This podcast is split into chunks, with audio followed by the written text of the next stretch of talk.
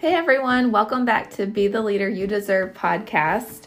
This morning, we are going to dive back into that email that kind of cha- changed the trajectory that Jill and I were both on and how it connected the two of us together on this journey.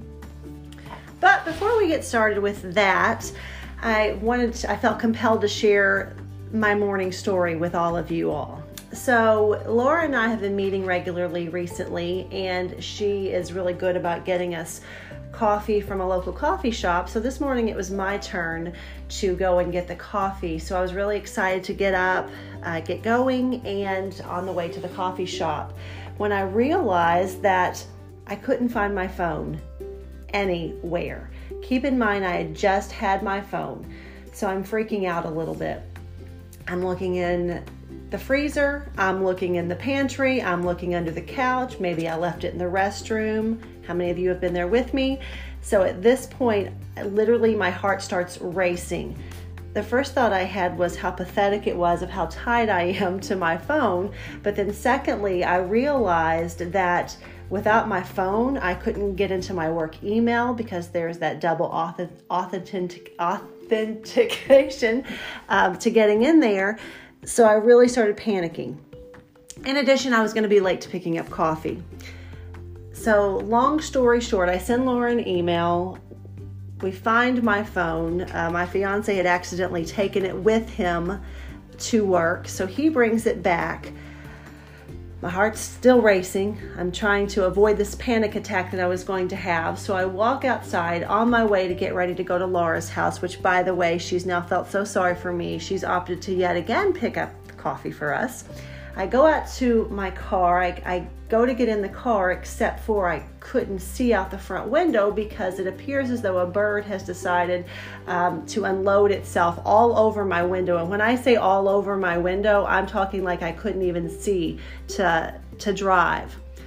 So now I'm starting to process like, are you kidding me? Like, what what is going on? So at this point, I have a couple of, of ways to go with poor, pitiful me. This day is going to be awful. I, I'm going to be honest, I was a little bit there when I first started driving to Laura's house.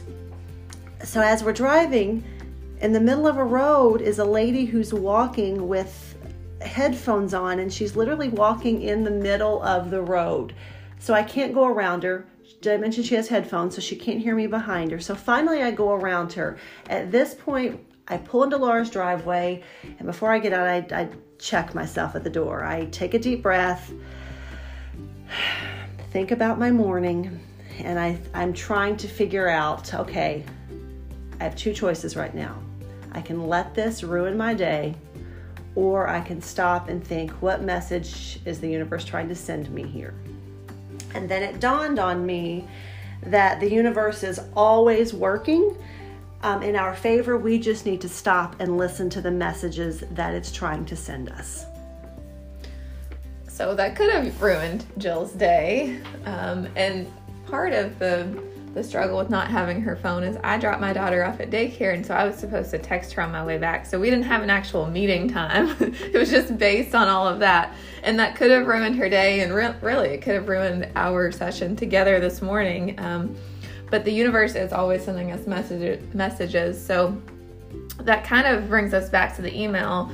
Um, when my sister gave me Jill's email address, I remember um, I I was pretty fresh out of college. I had graduated that December and had been working at a local restaurant just until um, some teaching positions came open. And I'd already interviewed at one school. I was fairly certain I wasn't going to get the position. So when I got Jill's email address, I was really nervous. Like, what do you send to somebody who could be your future employer? So I remember opening my laptop, I started drafting an email. I had no idea what to send. In a first email to introduce myself, what do you say? Um, hi, I'm Laura, and I'd like a job at your school. so I was going through, like, what do I say to her? So I, I think that first email, I really just kind of kept it short. Like, my sister just met you. Um, my nephew was going to the musical theater camp with your daughter Sydney.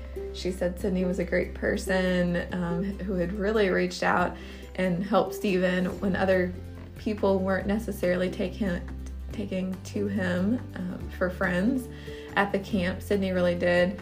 Uh, so I think I just kept it really brief in that sense and sent her just a hello message. I'm Laura. I'm Mona's sister. She gave me your contact. And then Jill responded with, What's your philosophy of education? What kind of pressure is that for a second email? What's your philosophy of education? well, and it's funny before Laura talks a little bit more about that, is I think I mentioned the last time as a principal, especially around summertime and around uh, right after win- winter break, my inbox gets flooded with potentials looking for jobs. And so, true story, I don't always read all of them. So there was something about the hook that Laura put in there. Uh, I, I, will say that I felt a small obligation just because I had had that connection with her sister to inquire just a little bit more. And to Laura's point, I think the few personal notes that she put in her email to me kind of connected us at that point. So I think there's a little tip that when you're reaching out to someone, if you're trying, uh, look for that immediate connection. How can you? What can? What one or two sentences can you put in that that creates that connection? Because I would say, remember, when you're out looking for a job, you're you're competing with hundreds, thousands of other people, and so employers will always be looking for how can you stand out. So just kind of a sidebar tip. But I do remember that don't ask me why. I, I, just sent that because trust me, I never, I've never ever sent that to any other employee I've ever had or any other potential employee. But for some reason, again, I'm going back to those universal messages. I just felt obligated to say, so what's your philosophy of education? I'm going to be honest, I really wasn't expecting what happened next. So I get that email like, okay, philosophy of education. How am going how am I going to sum up everything that is that I believe about education in one email. So, really, my path up to that point, I had spent a lot of time with different professors in my undergraduate focusing on um, not social justice but social change, so the action behind social justice and equity. And I knew that I didn't want to be in an East End school with prominent prominent, wealthier students. I wanted to be working in a school where equity concerns were um, prevalent with Title I students, with special education students. So that's kind of what I highlighted in my email, I think. I don't even really remember exactly what I sent, but I know I sent it hoping that it was something that she believed in because I really I didn't know anything about her. So it's really just kind of vulnerable. One of those Brene Brown moments, I guess, where I was putting a little bit of heart and vulnerability into an email to a person I'd never even seen before. And vulnerability is something that I think we often shy away from, but it's important for you to open that up to tell your own story because if you're not going to tell it, someone else will. So I remember opening the email. And honestly, I was expecting to hear a lot of just educational rhetoric of, I believe all kids can learn, yada, yada, yada. I love children, it's my passion. I, I, I, when I started reading it, it was just the opposite. However, I could truly sense Laura didn't have to tell me she was passionate about everything she just described. It oozed through her email, and I remember reading the email and sitting there and I remember taking a deep breath, and I almost got choked up as I read this email because I knew at this point, at this point, we did not have an opening at our school, but I knew at this point that I was going to find an opening because I had to have Laura on my team. So that email alone ended up putting us in the same building on the same path together in a way that was completely unexpected. I expected to just be looking for job openings and applying wherever, but I think the universe had different plans for us. And so I'm really excited that we have decided to do this podcast. When we listened to the, when we played our first podcast back, nothing you ever do is ever going to be perfect. So, listening to it, we can find all the little nuances and the times we say um and those imperfect things that happen because we're human beings. And so, one of the things that I wanted to say here is that we've just started this. It's not going to be perfect, but it's going to be real and it's going to be honest. So, what you hear here, we're not making any of this up. These are our stories.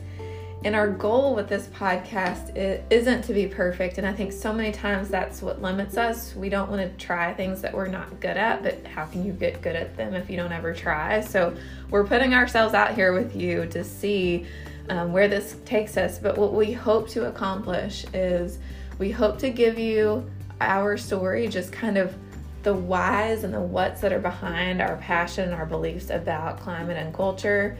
As we go through the next podcast, that's kind of what we're going to be doing, talking about our whys and what's led us here.